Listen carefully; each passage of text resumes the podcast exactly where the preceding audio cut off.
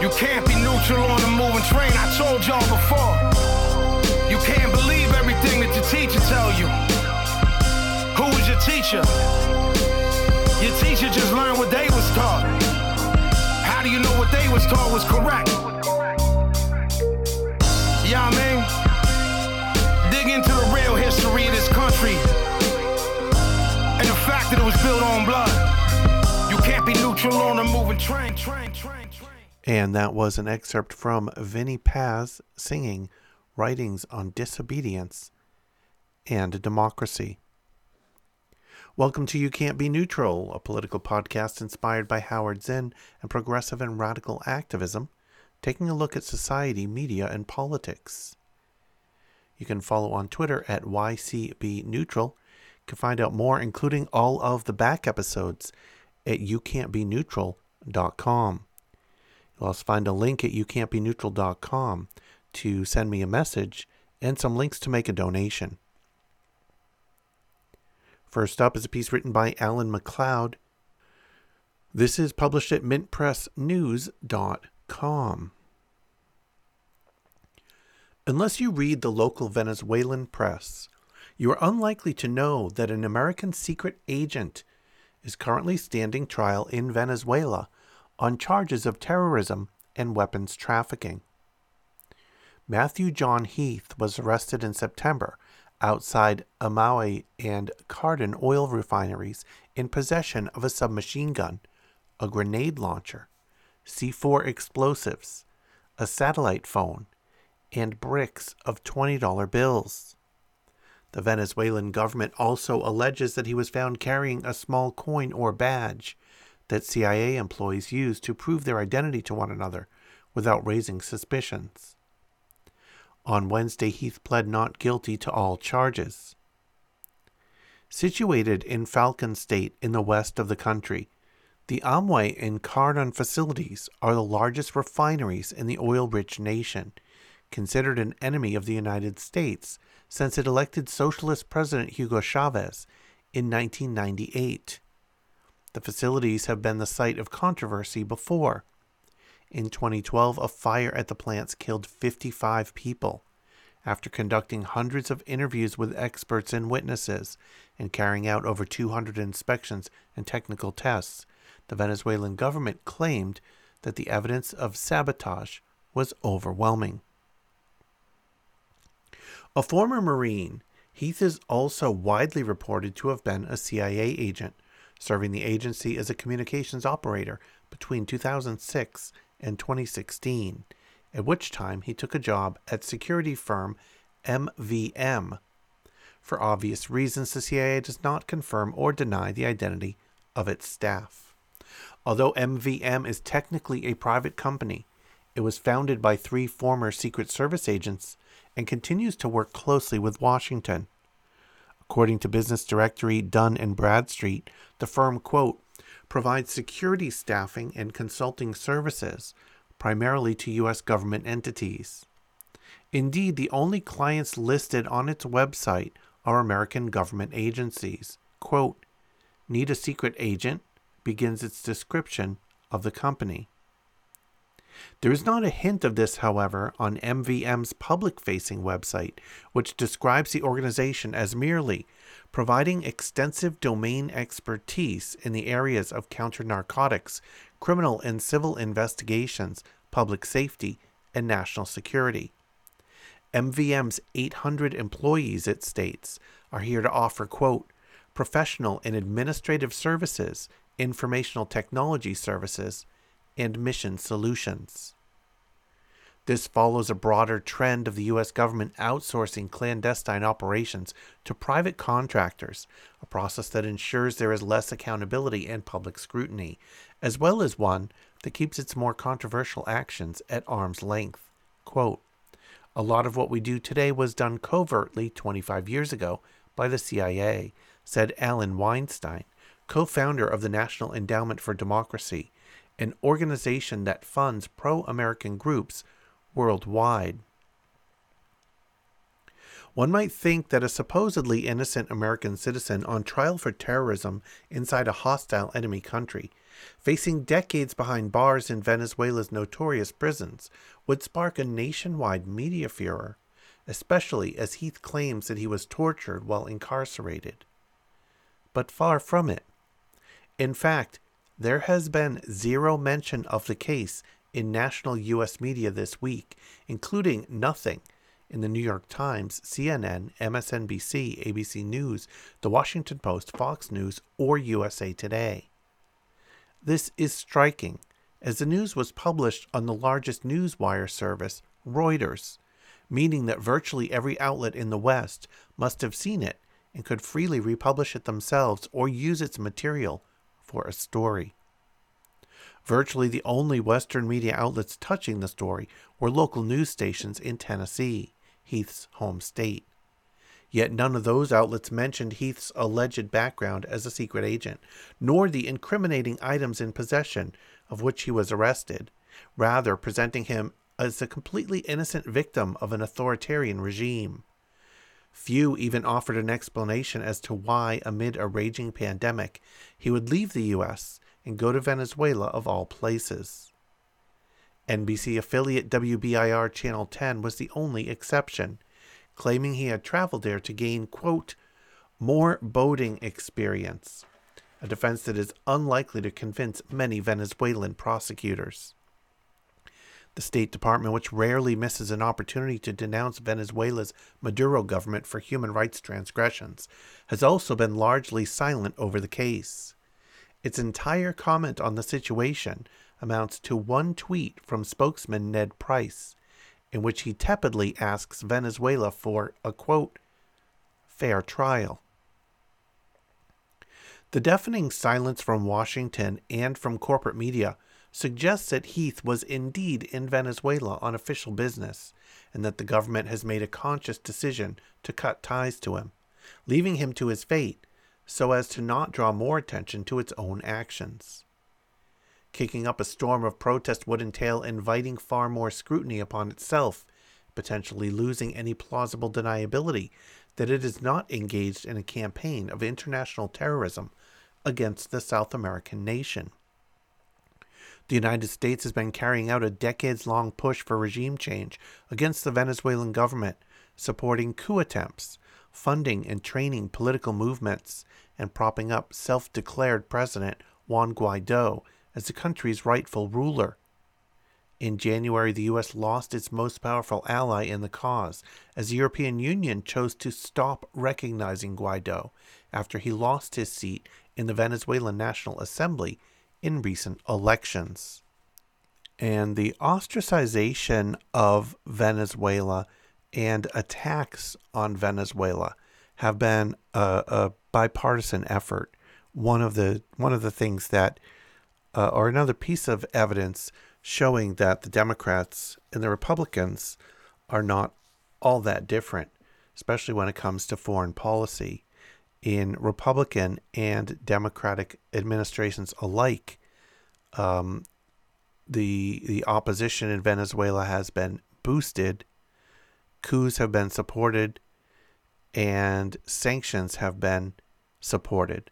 Biden is not changing course on the Trump administration and Trump's predecessors' policies in relation to Venezuela.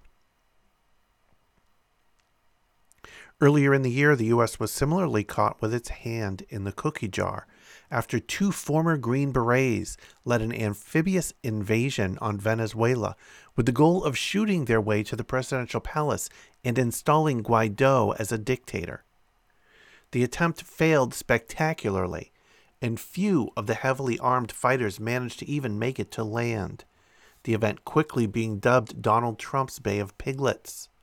Trying to defend themselves, the American mercenaries implicated a number of key figures, including Trump himself, as well as former Blackwater CEO Erik Prince. The coup plotters even claimed they met at the Trump Doral Resort in Miami. Then Secretary of State Mike Pompeo put out a half hearted denial, claiming only that, quote, there was no U.S. government direct involvement in the botched coup attempt. Heath's case is the latest in a series of U.S. cloak and dagger moves against the Caribbean nation, Whether he is found guilty or not, it appears that he will be receiving no help from the US government. When things go wrong in espionage, you are apparently on your own. Not only are you on your own, but you're not covered in the media. The US media really it is one track, or at least the US commercial media, is one track when it comes to Venezuela. And that track is whatever the US government says. Here's another piece on Venezuela, the US media, and the US government. This is from fair.org. This is written by John McEvoy. UN rebuke of US sanctions on Venezuela met with stunning silence. Alena Douhan the UN Special Rapporteur on the negative impact of unilateral coercive measures on the enjoyment of human rights, published her preliminary report on February 12 on the impact of US and European sanctions on Venezuela. The report laid bare how a years long campaign of economic warfare has asphyxiated Venezuela's economy, crushing the government's ability to provide basic services both before and during the COVID 19 pandemic. Quote The Venezuelan government's revenue was reported to shrink by 99%, with the country currently living on 1% of its pre sanctions income, Douhan found, impeding, quote, the ability of Venezuela to respond to the COVID 19 emergency. Douhan thus urged, quote, the governments of the United Kingdom Portugal, and the United States and corresponding banks to unfreeze assets of the Venezuela Central Bank to purchase medicine, vaccines, food, medical, and other equipment. The campaign to overthrow the Venezuelan government, Douhan added, quote, violates the principle of sovereign equality of states and constitutes an intervention in domestic affairs of Venezuela that also affects its regional relations.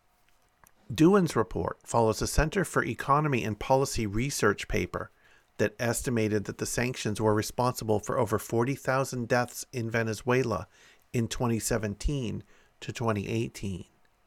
Though sanctions were not the only factor driving economic hardship, CEPR found that they, quote, exacerbated Venezuela's economic crisis and made it nearly impossible to stabilize the economy, contributing further to excess deaths all of these impacts disproportionately harmed the poorest and most vulnerable Venezuelans.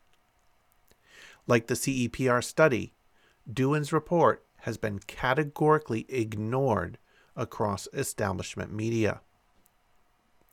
By omitting the devastating impact of sanctions, corporate media attribute sole responsibility for economic and humanitarian conditions to the Venezuelan government, thereby using the misery provoked by sanctions to validate the infliction of even more misery.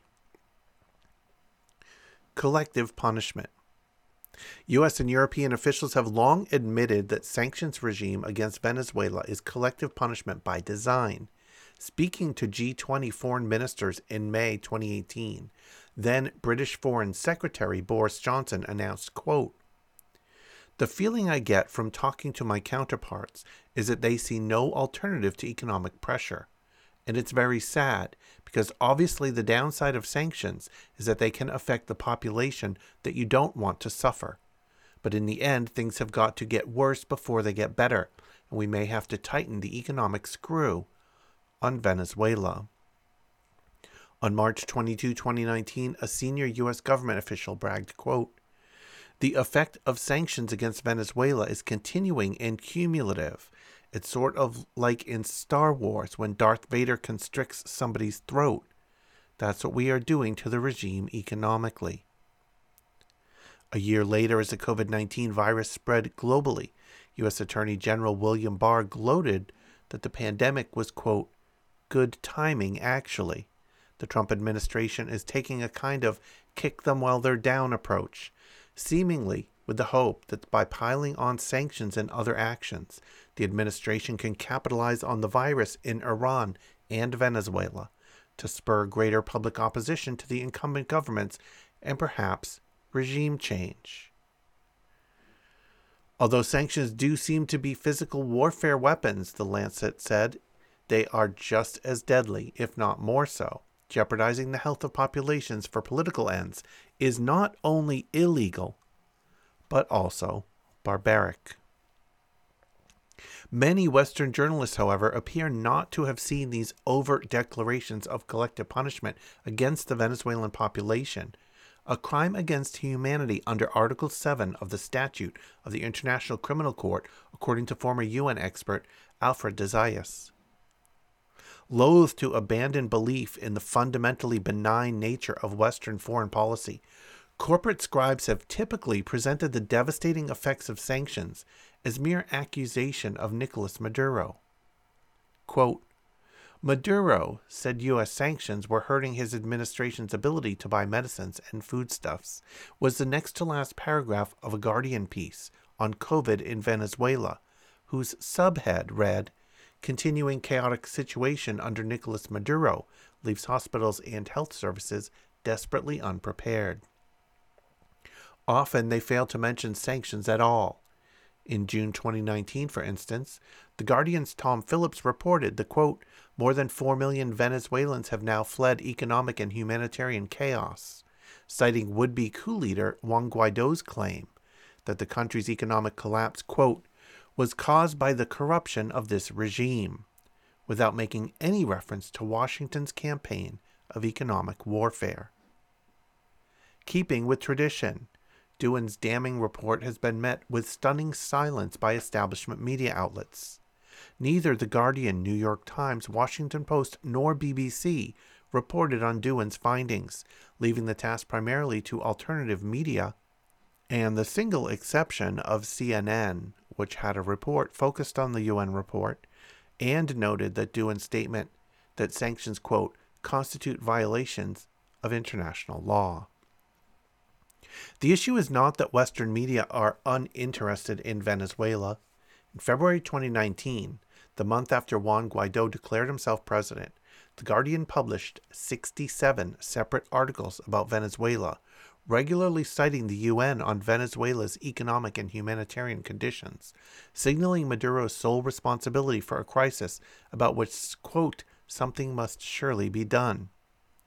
For example, The Guardian reported in 2019 the UN's political and peace-building chief, Rosemary DiCarlo, depicted a devastating collapse in Venezuela's health system, while making no reference to sanctions. Similarly, the New York Times, whose editorial board had supported 10 out of the last 12 U.S. backed coups in Latin America since 1954, has regularly covered the deteriorating economic situation in Venezuela with, at best, only fleeting reference to U.S. and European sanctions. The New York Times in December 2020, for instance, described how, quote, Yajaira Paz, age 35, has lost nearly everything to the Venezuelan economic crisis. Her mother dead from a heart problem she could not afford to treat, her brothers to migration, her faith in democracy to the nation's crippled institutions, omitting any mention of sanctions. The Washington Post magazine ran a similarly emotive article noting how, quote, the pandemic wore away even more access to basic necessities in a country racked by deepening poverty and crisis, blaming the national mismanagement of resources and again ignoring the existence of sanctions. Corporate media thus consistently emphasizes the gravity of Venezuela's humanitarian situation while overlooking crucial evidence on the catastrophic impact of sanctions, fortifying the very narratives deployed to justify the economic siege against Venezuela. The collective silence over Douhan's report is only the most recent case of propaganda by omission on Venezuela. By refusing to acknowledge Washington and London's fundamental role in making Venezuela's, quote, economy scream, corporate media play a key part in manufacturing consent for regime change. So, one of the reasons why I do this podcast is to highlight these stories that the mainstream media is either getting wrong or completely ignoring. So if I find that it's compelling and I think more people need to know about it, and the corporate media is doing its um, poor job of communicating the important news and its outstanding job of obfuscating and hiding the important news, then that's what I'm here for. That's what the alternative media is here for.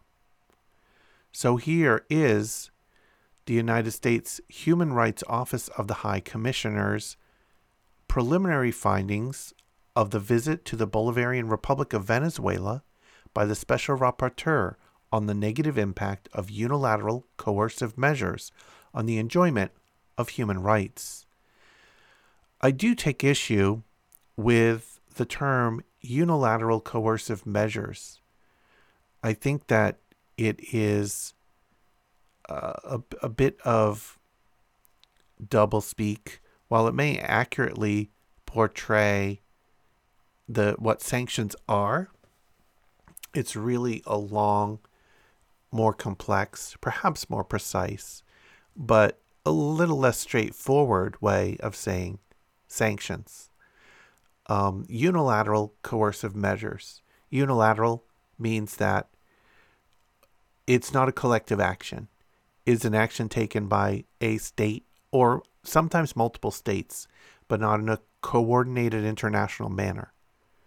Coercive, it is forcing someone to do what you want by um, restricting their access to their means of survival.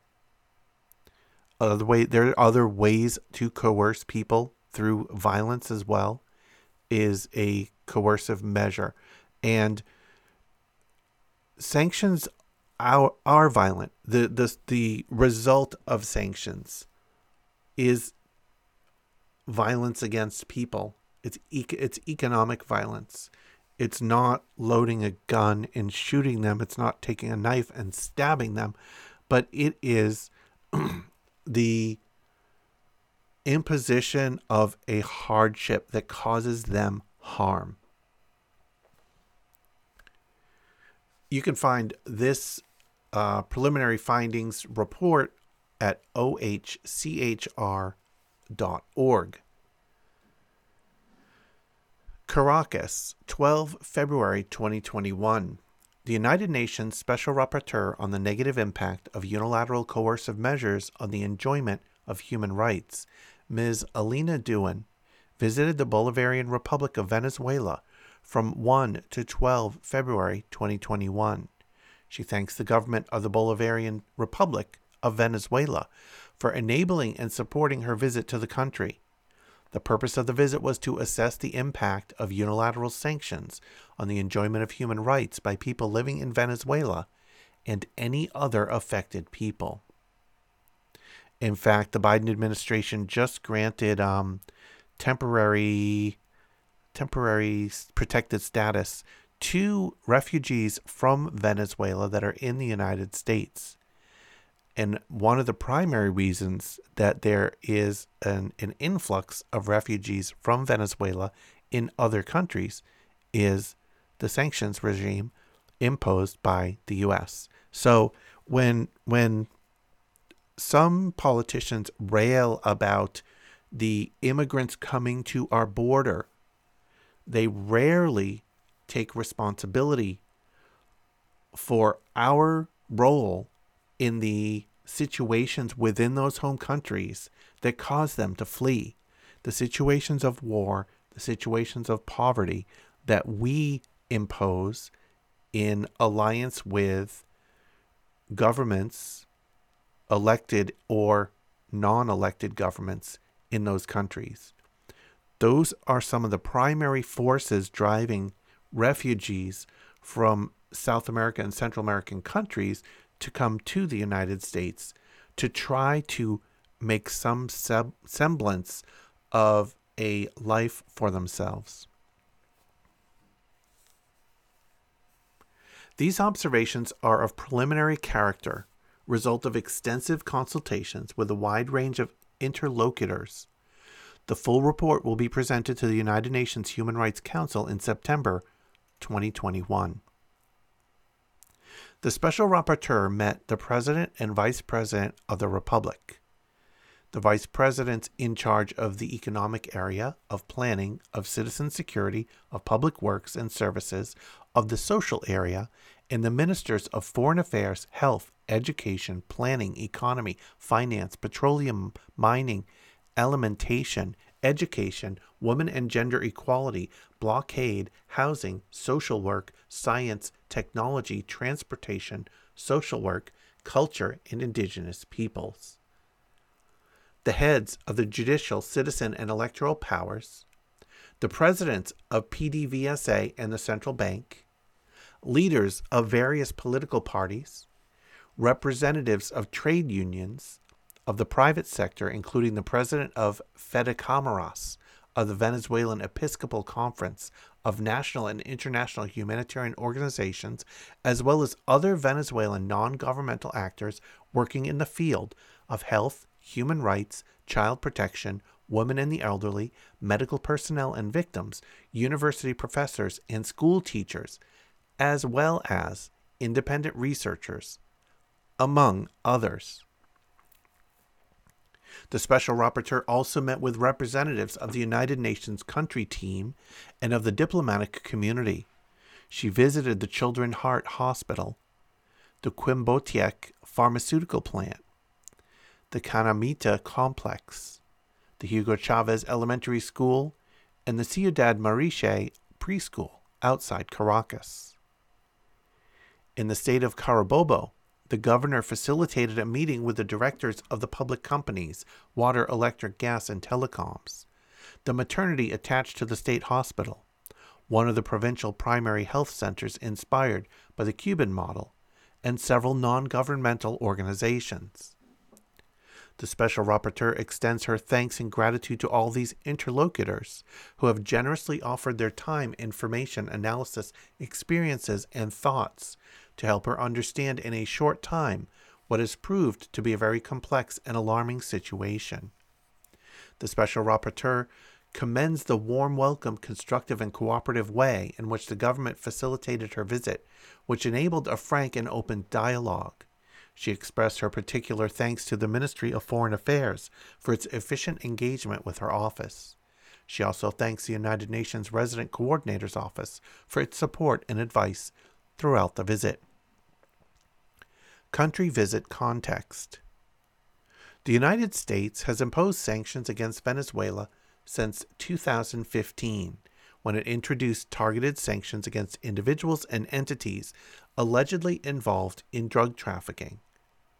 It imposed an arms embargo in 2016 on grounds that the government was failing to cooperate sufficiently in anti terrorism efforts. A 2014 U.S. law led to sanctions against Venezuelan officials blamed for inter alia, violently repressing protests, persecuting political opponents, curtailing press freedoms, and corruption. In 2015, the United States declared Venezuela's situation a national emergency, threatening U.S. security and foreign policy. Side note that was a ridiculous joke the situation in Venezuela did not threaten U.S. security and foreign policy. In 2017, the United States denounced the election of a constituent assembly in Venezuela as illegitimate and imposed sanctions against the government and its entities, including PDVSA, blocking their transactions and access to U.S. financial markets. In 2018, after Venezuelan presidential elections, the United States tightened its sanctions against the government, citing economic mismanagement, corruption, repression of political opponents, and efforts to undermine democracy.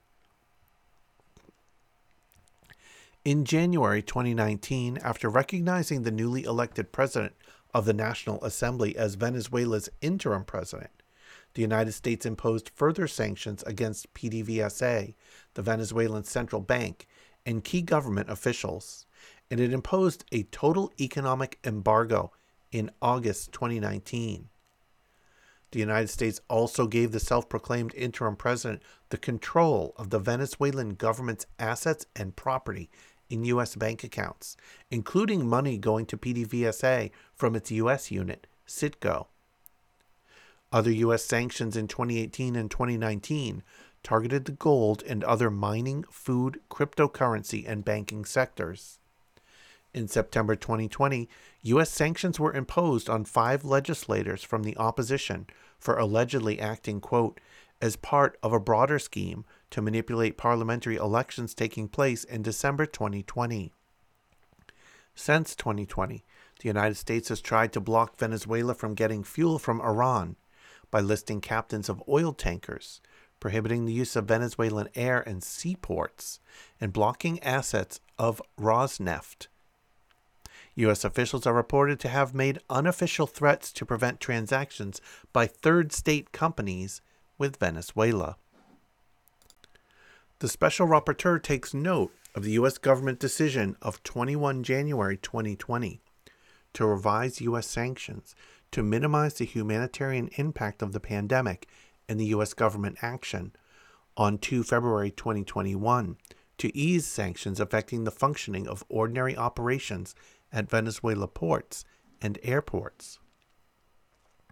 The European Union imposed sanctions against Venezuela in 2017, including an arms embargo, a ban on exports of other goods that might be used for internal repression, a ban on exports of technology and material made for telecommunications monitoring or interception, and travel bans and asset freezes on individuals whose actions were deemed by the EU to undermine democracy, the rule of law, and respect for human rights, which have been contested by Venezuela before the European Court of Justice. It was also reported that $1.2 billion in Venezuelan government funds have been frozen by a Portuguese bank in 2019. Nearly $2 billion in gold owned by the Central Bank of Venezuela and held in the Bank of England is also frozen as a case proceeds in British courts. In 2017 and 2018, Canada froze assets and banned dealings in the property of Venezuelan officials accused of repression, gross human rights violations, corruption, censorship, extrajudicial killings, and other acts. In 2018, Mexico froze assets and imposed travel bans on 13 senior Venezuelan officials. In 2018 and 2019, Switzerland imposed an arms embargo on Venezuela and froze assets and imposed travel bans against Venezuelan officials. In 2019, Colombia banned the entry of around 200 Venezuelans with government ties. Panama imposed targeted sanctions against Venezuelan individuals and entities in 2018, considered to be at high risk of engaging in money laundering, terrorist financing, and proliferation of weapons of mass destruction. In 2019, 13 of the 14 Lima Group countries agreed to ban the entry of Venezuelan officials and deny them access to their financial systems. Also in 2019, a majority of parties to the Rio Treaty approved a resolution allowing targeted sanctions, including asset freezes, against Venezuelan officials alleged to participate in drug trafficking, terrorist activities, organized crime, and or human rights violations.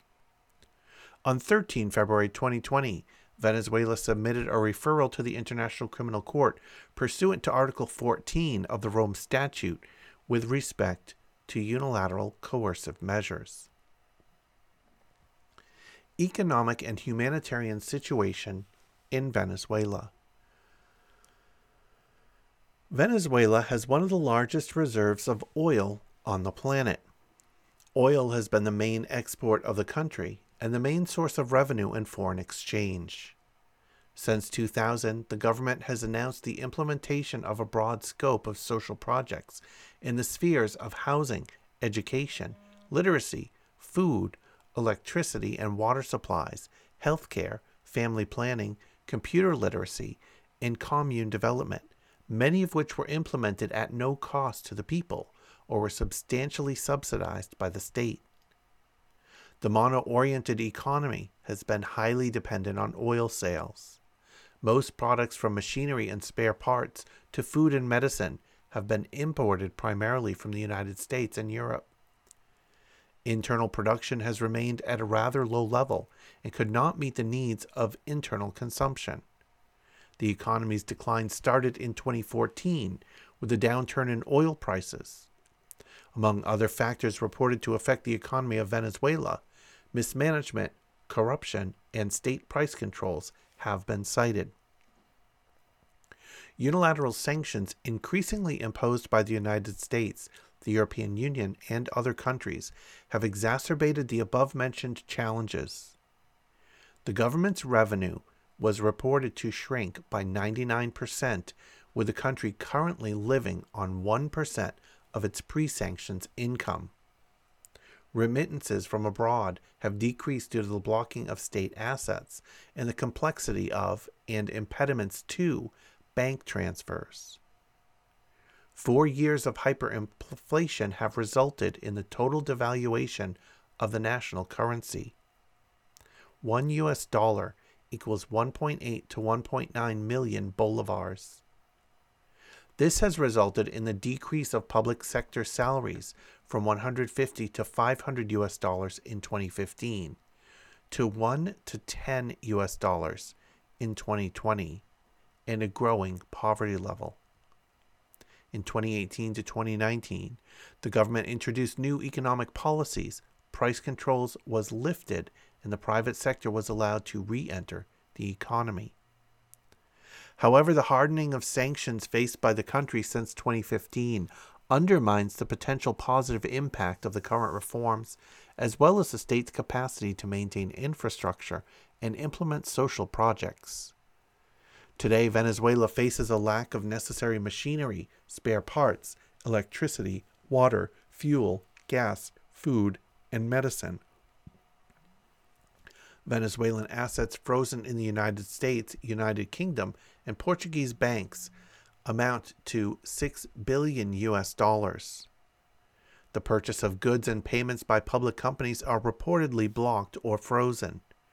The private sector, non governmental organizations, universities, sports clubs, and citizens of Venezuela are reporting the rejection or reluctance of foreign banks to open or keep their bank accounts, including those with correspondent banks in the United States and Europe. Difficulties with getting visas and buying tickets, the need to act via third country agents, and the need to pay extra insurance costs. The strengthening of economic sanctions and growing overcompliance resulted in the adoption of the anti blockade constitutional law in October 2020.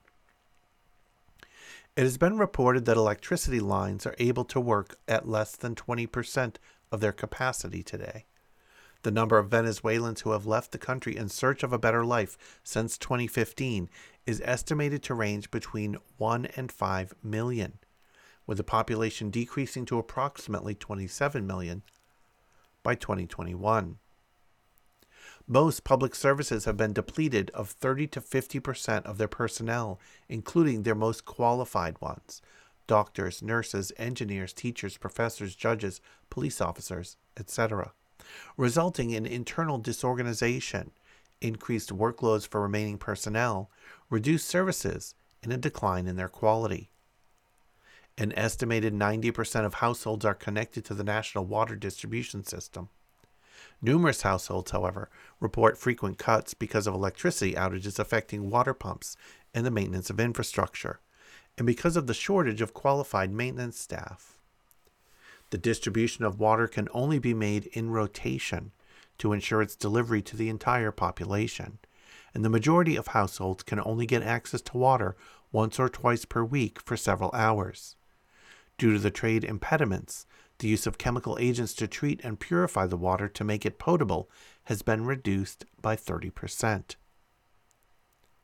Impediments to food imports, constituting more than 50% of food consumption, have resulted in the steady growth of malnourishment in the past six years, with more than 2.5 million people being severely food insecure. Coping mechanisms include a decrease of the number of meals per day, one or two instead of three, reduced quantity and quality of food, decapitalization or selling of household assets to eat, and reduced health, clothing, and education expenses. With correlated increases in family crisis, tensions, violence and separations, child labor, involvement in the gray economy, criminal activity, including drug and human trafficking, forced labor and migration. The CLAP Food Boxes program started as a government initiative in 2017 and covering 6 million households around the country decreases the diversity of items. Side note, very interesting, but I, I guess not entirely surprising result of the sanctions forcing people into the illegal economy, including drug and human trafficking. One of the um, excuses for imposing the sanctions in the first place was that the uh, officials that the sanctions were imposed upon were involved in drug trafficking. And then the, the, the impending result of the sanctions and the poverty that those sanctions cause lead more people to involve themselves in drug trafficking. Venezuela has been almost entirely dependent upon medicine imported from abroad. While the majority of public medical services were provided by the state free of charge before 2016, impediments to health care include a lack or severe insufficiency of medicines and vaccines, price growth, electricity shortages to supply equipment, water shortages and sanitation problems that affect hygiene, decaying infrastructure because of lack of maintenance, the absence of spare parts, the unavailability of new equipment due to lack of resources or refusals to sell or deliver, degraded working conditions, and a lack of protective equipment against infectious diseases, a loss of staff in all medical areas because of low salaries, and the termination of construction of hospitals and primary healthcare centers. In particular, the Children's Cardiology Hospital in Caracas faces five times decrease of the number of surgeries from an average of 1,000 interventions annually in the period of 2010 to 2014 to 162 in 2020. Medical staff positions in public hospitals are 50 to 70% vacant. Only around 20% of medical equipment is currently functional. The country faced severe shortages of vaccines against measles, yellow fever, and malaria in 2017 and 2018. The lack of tests and treatment for HIV in 2017 and 2018 reportedly resulted in severe rise of the death rate. The diversion of assets of PDVSA's United States subsidiary Citgo has prevented transplants of liver and bone marrow to 53 Venezuelan children such transplants were reportedly done in Italy and Argentina before 2016 at the expense of the state. The special rapporteur also notes the reported growth of neonatal and maternal mortality since 2013, with a slight improvement in 2019 when humanitarian cooperation with UNICEF, PAHO, church, and other humanitarian organizations was activated. Other deleterious effects of the crisis are the growing issue of teenage pregnancy, which is rising to a crisis level with girls of 12 to 13 years getting pregnant amid a lack of access to information about and use of contraception, and an increase of HIV/AIDS because of unprotected relations. School and university education has faced a serious decrease in government support since 2016, including the termination or reduction of the supply of school uniforms, shoes, backpacks, and office supplies, and a reduction of the number of daily meals at school from two to one, the diminution of their quantity and food diversity, or their total cancellation down availability of financial resources and reluctance of foreign companies to trade with Venezuelan public and often private institutions has resulted in the suspension of the Canaima program started in 2015 to assemble compact portable computers for educational purposes. 6.5 million of which have reportedly been distributed through the school system at no charge. Technical incidents in 2019 incapacitated the public Venezuelan satellite, substantially shrinking internet coverage in the country and making distant learning in the course of the pandemic hardly possible. In the face of the economic and humanitarian crises, the Venezuelan government activated cooperation with UNDP, UNICEF, UNAIDS, PAHO, and other international agencies, as well as church, private sector, and humanitarian NGOs providing humanitarian aid, facilitating some reconstruction of water systems and supplies of vaccines, medicines, tests, reagents, school supplies, and food. Attempts to release funds frozen in the Bank of England for buying medicine, vaccines, protective kits, and medical equipment via the UNDP and PAHO in 2020 have failed, however. Funds have not been released for the purchase of COVAX via PAHO in 2020 and 2021. Despite the intensification of work with humanitarian actors, some cases of surveillance and prosecution of the staffs of national NGO involved in humanitarian work have been reported. Assessment of the legal basis for imposition of sanctions. The Special Rapporteur considers that the state of national emergency announced by the United States government on 8 March 2015 as the ground for introducing sanctions against Venezuela and repeatedly extended does not correspond to the requirements of Article 4 of the International Covenant on Civil and Political Rights, such as the existence of a threat to the life of the nation, the limiting of measures to the exigencies of the situation, a limited duration, the absence of discrimination, the prohibition to derogate from the right of life and the prohibition of punishment of activity that does not constitute a criminal offense, as referred to in the Communication of Human Rights Experts of 29 January 2021. The Special Rapporteur underlines that unilateral sanctions against the oil, gold, mining, and other economic sectors the state owned airline, and the TV industry constitute a violation of international law, and their wrongfulness is not excluded with reference to countermeasures. The announced purpose of the quote, maximum pressure campaign to change the government of Venezuela violates the principle of sovereign equality of states and constitutes an intervention in the domestic affairs of Venezuela that also affects its regional relations referring to customary norms on the immunity of state property. The special rapporteur reminds that assets of the central bank and property used for public functions belong to the state of Venezuela rather than to its government or any individual. Therefore, freezing assets of the Central Bank of Venezuela on the ground of non recognition of its government as well as the adoption of relevant sanctions, violates the sovereign rights of the country and impedes its effective government to exercise its duty to guarantee the needs of the population. The special rapporteur underlines that the listing of state officials ex officio contradicts the prohibition on punishment for activity which does not constitute a criminal offense, prevents the officials from the possibility to represent the interests of Venezuela in international courts and other international institutions, and undermines the principle of sovereign equality of states.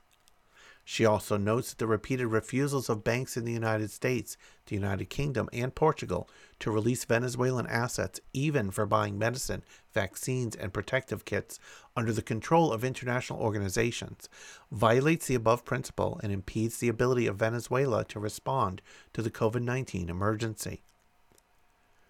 The Special Rapporteur is concerned that unilateral targeted sanctions in their existing form violate at the very least obligations emerging from universal and regional instruments in the sphere of human rights, many of which are of a peremptory character. Procedural guarantees and presumption of innocence with a view that the grounds for their introduction do not constitute, for the most part, international crimes or comply with the grounds for universal criminal jurisdiction while noting the fact of the submission to the International Criminal Court by a group of states of a referral against Venezuela on 27 September 2018. The Special Rapporteur underlines that applying extraterritorial jurisdiction to nationals and companies of third states for cooperation with public authorities, nationals, and companies in Venezuela, and alleged threats to such third state parties is not justified under international law and increases the risks of overcompliance with sanctions. The special rapporteur notes with concern the reported threats to private business and third country donors, partners, and humanitarian organizations, and the introduction of secrecy clauses in the Venezuela anti blockade constitutional law as concerns the identity of corresponding partners. Impact on enjoyment of human rights. The Special Rapporteur notes with concern that sectoral sanctions on the oil, gold, and mining industries, the economic blockade of Venezuela, and the freezing of central bank assets have exacerbated pre existing economic and humanitarian situation by preventing the earning of revenues and the use of resources to develop and maintain infrastructure and for social support programs, which has a devastating effect on the whole population of Venezuela, especially those in extreme poverty, women, children, medical workers, people with disabilities or life threatening chronic diseases, and the indigenous population. The special rapporteur underlines that existing humanitarian exemptions are ineffective and insufficient, subject to lengthy and costly procedures, and do not cover the delivery of spare parts, equipment, and machinery necessary for maintenance and restoration of the economy and public services. The Special Rapporteur is concerned that the application of extraterritorial secondary sanctions, as well as the reported threats of sanctions, result in overcompliance with existing sanctions regimes, preventing the government of Venezuela, its public sector, and private companies from purchasing machinery, spare parts, medicine, food, agricultural supplies, and other essential goods, even within the licenses issued by the U.S. government, and also results in a growing number of bank transfer refusals, the extension of bank transfer periods from 2 to 45 days, higher delivery, insurance, and bank transfer costs, as well as reported price rises for all, especially imported, goods. The Special Rapporteur notes with concern that the absence of resources and reluctance of foreign partners, banks, and delivery companies to deal with Venezuelan partners results in the impossibility to buy necessary medical and technological equipment, reagents, and spare parts for the repair and maintenance of electricity, gas, water, public transport, telephone and communication systems, schools, hospitals, houses, and other public institutions thus undermining the enjoyment of many human rights, including the right to a decent life. Despite the periodic review and increase of wages in Venezuela, the average public sector salary is estimated at US 2 to 3 dollars per month, covering less than 1% of the basic food basket and making people increasingly dependent on social support by the government in the form of CLAP, which is food distribution, and regular monthly transfers via Carnet de la Patria, multiple subsidies for public servants, as well as foreign humanitarian aid.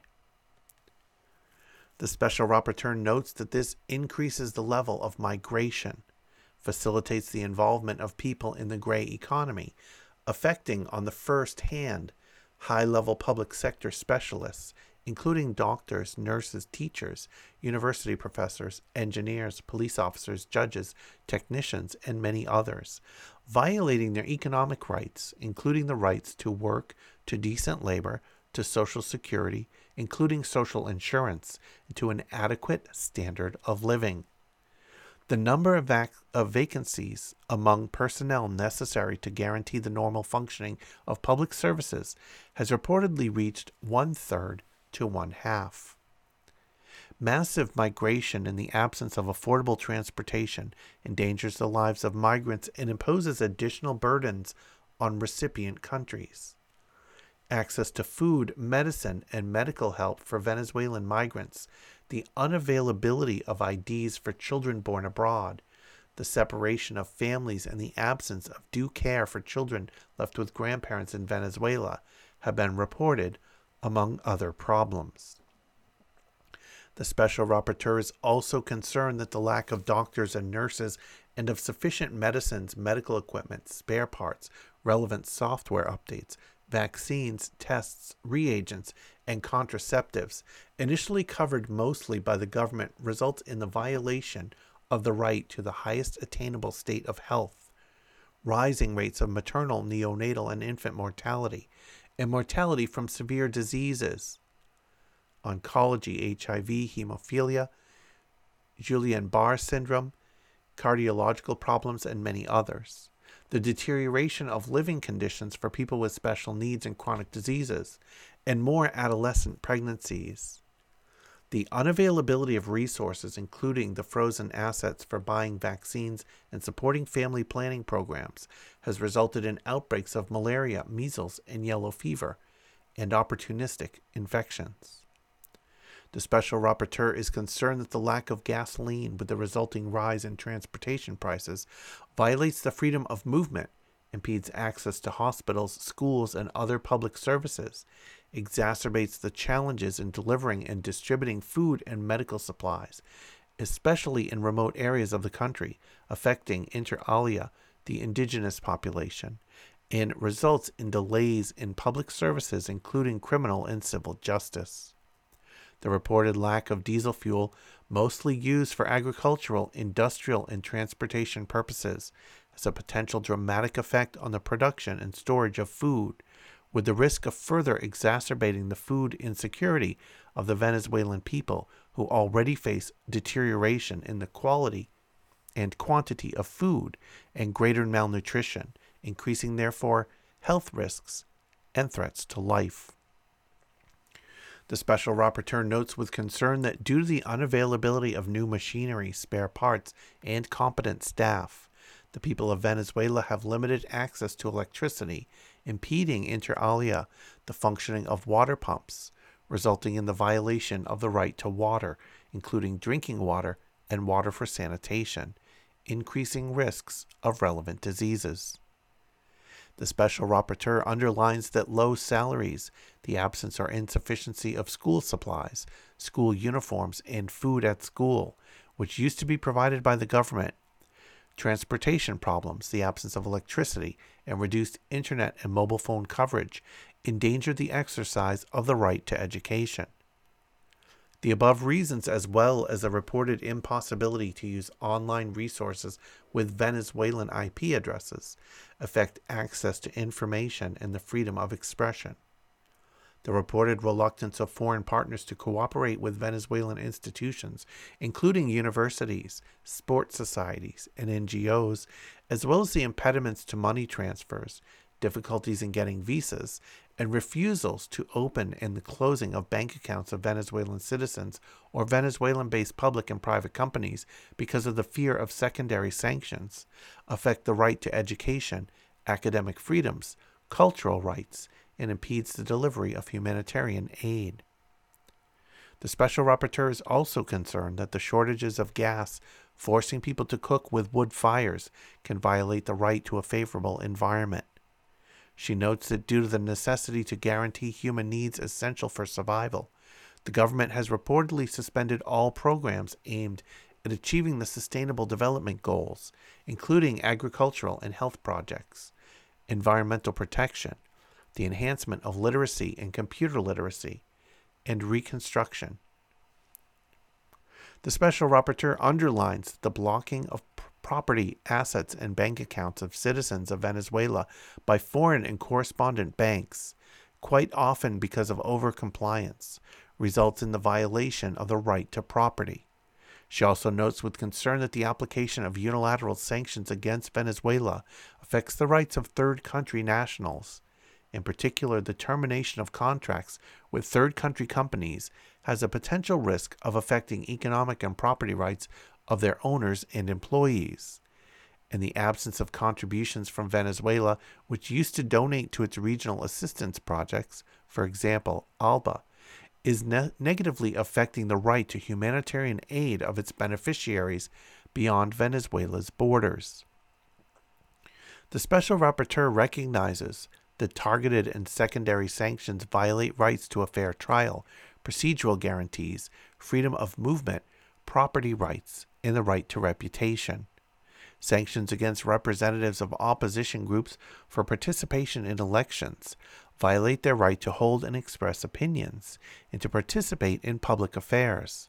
While the Treaty on the Functioning of the European Union, Article 275, offers listed persons the possibility to access the European Court of Justice, even if there are no procedural guarantees before sanctions decisions are taken. The Special Rapporteur notes that no access to justice is guaranteed as concerns U.S. sanctions, especially in view of numerous reported refusals by U.S. lawyers to bring cases to OFAC because of reported threats from U.S. government or fear of hypothetical sanctions. The Special Rapporteur concludes that sanctions imposed against Venezuela, its citizens, and companies affect people in Venezuela and beyond its territory in both the public and private sectors. Third country nationals and employees of third country companies affected by secondary sanctions or the fear of them, donors and international humanitarian NGOs, beneficiaries of assistance from international organizations traditionally financed by Venezuela, while low income people, women, children, and people with special needs or chronic or severe diseases are affected most with regard to the whole scope of human rights, including civil, political, economic, social, and cultural rights, and the right to development. The Special Rapporteur welcomes reports of the Venezuelan government's greater engagement with UNDP, UNICEF, UNAIDS, PAHO, and other international agencies and church, private sector, and humanitarian NGOs in providing humanitarian aid, facilitating some reconstruction of water systems and supplies of vaccines, medicines, tests, reagents, school supplies, and food, thus helping around 4 million people. The Special Rapporteur is, however, concerned about reports of mismanagement in the distribution of humanitarian aid surveillance, and prosecution of the staffs of national NGOs involved in humanitarian work, and the absence of provisional regulations for the work of international NGOs. Recommendations of the Special Rapporteur The Special Rapporteur reminds all parties of their obligation under the UN Charter to observe principles and norms of international law including principles of sovereign equality, political independence, non intervention in the domestic affairs of states, and peaceful settlement of international disputes. She urges them to settle any disputes via competent judicial and other international institutions. The Special Rapporteur stresses that humanitarian concerns shall always prevail over political ones, and that unilateral measures may only be taken with due account of the rule of law, human rights law, refugee law, and humanitarian law, must comply with states' international legal obligations, and may only be applied in the course of internationally lawful countermeasures. The Special Rapporteur reminds that preliminary and continuous assessments of the humanitarian impact shall be done in the course of any unilateral activity as no good intention justifies the violation of fundamental human rights as, quote, collateral damage. The Special Rapporteur underlines in the inadmissibility of applying sanctions extraterritorially and urges the U.S. government to end the national emergency regarding Venezuela, revise and lift sectoral sanctions against Venezuelan public sector, review and lift secondary sanctions against third state parties, and refrain of imposing sanctions on diesel supplies that would provoke a humanitarian crisis of unprecedented proportion. The Special Rapporteur urges all interlocutors, including states, international organizations, banks, private companies, and civil society, to avoid coercion, written or oral threats, or any other act which may cause or result in overcompliance, and to interpret all limitations in the narrowest possible way in the interim period before the lifting of unilateral sanctions with due account of the guidance issued by the Special Rapporteur in December 2020. The Special Rapporteur calls on all states to review and lift targeted sanctions in accordance with principles of international law, the rule of law, human rights, and refugee law, to guarantee the possibility of state officials of Venezuela to represent the state on the basis of the principle of sovereign equality of states, and to guarantee the rights of targeted individuals to the presumption of innocence, procedural guarantees, access to justice, and other fundamental rights. The Special Rapporteur urges the governments of the United Kingdom, Portugal, and the United States and corresponding banks to unfreeze assets of the Venezuelan Central Bank to purchase medicine, vaccines, food, medical and other equipment, spare parts, and other essential goods to guarantee humanitarian needs of the people of Venezuela and the restoration of public services in collaboration with and through mutually agreed mechanisms monitored by UNDP and other UN agencies. While recognizing a devastating effect of unilateral sanctions on the broad scope of human rights, especially the right to food, right to health, right to life, right to education, and right to development, the Special Rapporteur calls the government of Venezuela and the Office of High Commissioner for Human Rights to implement fully the cooperation agreement signed between them, to strengthen the OHCHR presence on the grounds to monitor inter alia the impact of unilateral sanctions, and to organize visits of relevant special procedures to the country. The Special Rapporteur calls on the government of Venezuela, the UNDP, other UN agencies, and OHCHR in Venezuela to negotiate an agreement to guarantee the transparent, fair, and non discriminatory distribution of essential goods and humanitarian aid under the control of international institutions, regardless of race, gender, nationality, age, religious belief, or political views with due account of groups with special needs. The Special Rapporteur calls on the Venezuelan government working with the UN Resident Coordinator and OHCHR in Venezuela to finish drafting clear and non discriminatory legislation enabling and facilitating humanitarian work by international and national NGOs in Venezuela and to guarantee security and integrity of their personnel. At the same time, she refers to the obligation of humanitarian NGOs to ab- abide by standards of purely humanitarian activity. And that is the end of the Special Rapporteur's preliminary report. Uh, that very last part ties me back to the first story about the uh, American citizen armed to the teeth at an, an, electrical plant in Venezuela and, and how that person got there and under what uh, cover were they in the country at all, if they were even in the country legally. It is not uh, beyond historic uh, accuracy to say that non governmental organizations have sometimes been willingly or unwillingly infiltrated by individuals with ulterior motives. It's it's very unfortunate because those non-governmental organizations, in in many cases, provide very fi- vital services and um, goods to allow the humans they're supporting to live some semblance of a reasonable life. That paints a very grim picture of Venezuela, and, and things in many ways are very grim there. But that's not the entire picture. It's not only grimness and devastation and, and poverty throughout the country. Under these extraordinarily challenging conditions under this sanctions regime designed to choke the life out of the Venezuelan economy and very effectively doing so.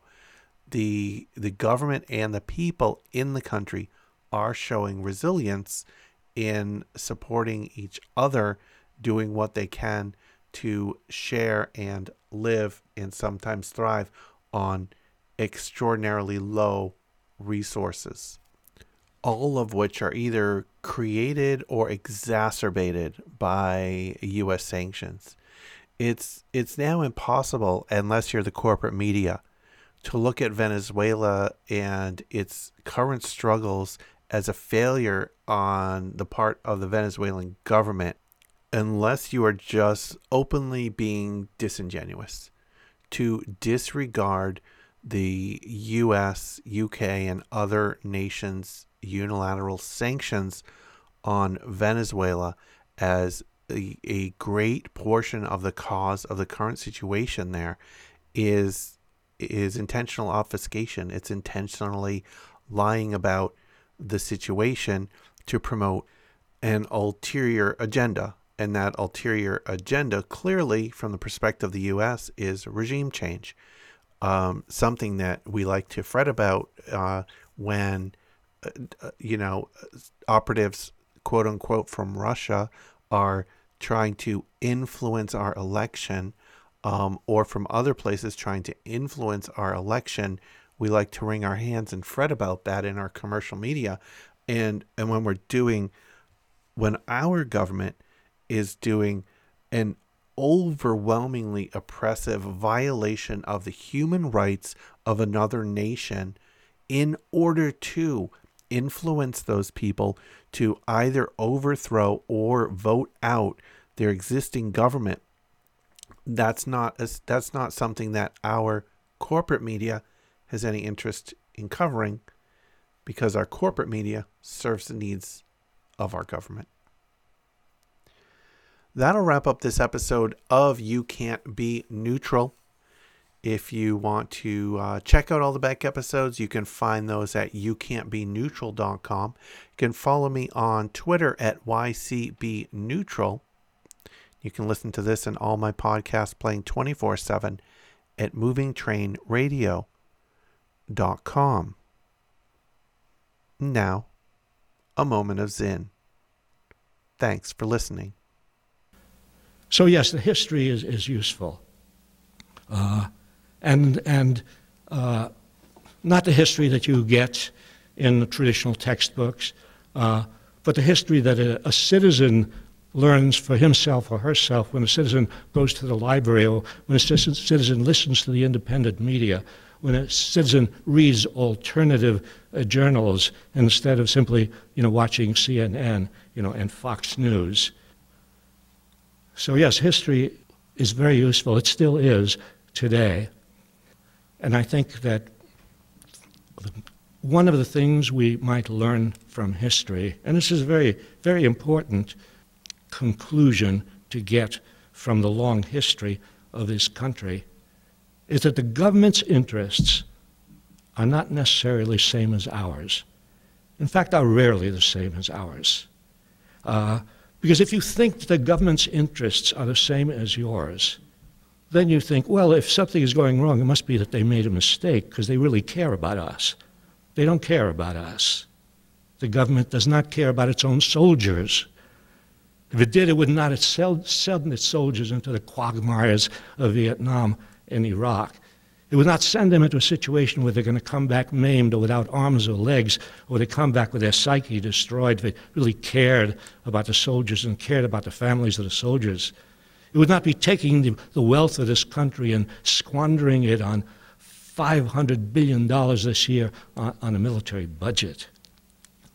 Uh, that's a hard thing to grasp that the government does not have the same interest as us. It's hard to grasp because we grow up in a culture where the, the language of the culture predisposes us to think, yes, we have a common interest. The, the Constitution starts off in a preamble, we, the people of the United States, you know, establishes.